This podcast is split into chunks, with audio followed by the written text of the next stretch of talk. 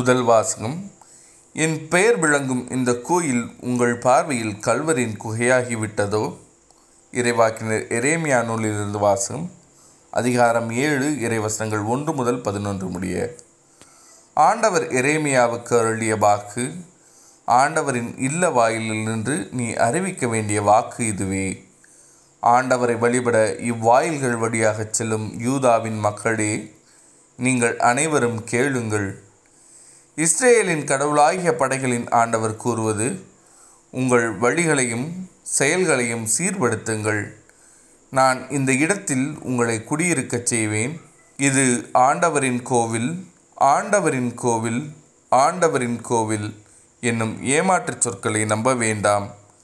நீங்கள் உங்கள் வழிகளையும் செயல்களில் முற்றிலும் சீர்படுத்தி கொண்டால் ஒருவர் ஒருவரோடு முற்றிலும் நேர்மையுடன் நடந்து கொண்டால் அந்நியரையும் அனாதைகளையும் கைம்பெண்களையும் ஒடுக்காதிருந்தால் மாசற்றோரின் இரத்தத்தை இவ்விடத்தில் சிந்தாதிருந்தால் உங்களுக்கே தீங்கு விளைவிக்கும் வேற்று தெய்வ வழிபாட்டை நிறுத்திவிட்டால் இந்த இடத்தில் முன்பே நான் உங்கள் மூதாதையருக்கு எக்காலத்திற்கும் என்று கொடுத்துள்ள இந்த நாட்டில் உங்களை குடியிருக்கச் செய்வேன்.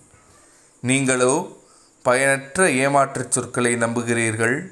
களவு கொலை விபச்சாரம் செய்கின்றீர்கள்.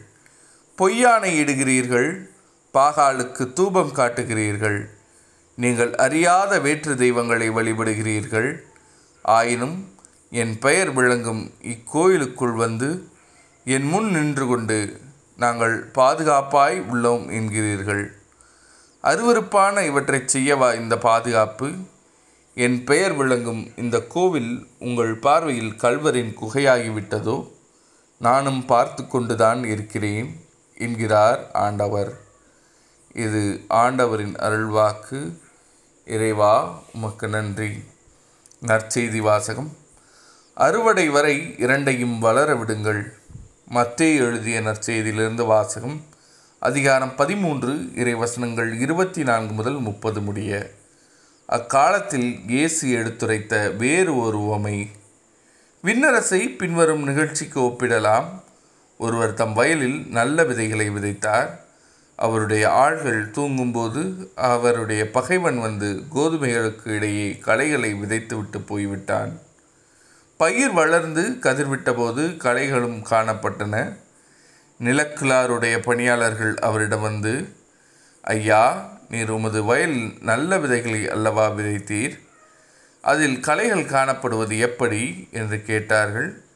அதற்கு அவர் இது பகைவருடைய வேலை என்றார். உடனே பணியாளர்கள் அவரிடம் நாங்கள் போய் அவற்றை பறித்து கொண்டு வரலாமா? உம் விருப்பம் என்ன? என்று கேட்டார்கள். அவர் வேண்டாம். களைகளை பறிக்கும்போது அவற்றோடு சேர்த்து கோதுமையும் நீங்கள் பிடுங்கிவிடக்கூடும். அறுவடை வரை இரண்டையும் வளர விடுங்கள். அறுவடை நேரத்தில் அறுவடை செய்வோரிடம் முதலில் களைகளை பறித்து கொண்டு வந்து எரிப்பதற்கென கட்டுகளாக கட்டுங்கள். கோதுமையையோ என் களஞ்சியத்தில் சேர்த்து வையுங்கள் என்று கூறுவேன் என்றார். இது ஆண்டவரின் அருள்வாக்கு. கிறிஸ்துவே உமக்கு புகழ்.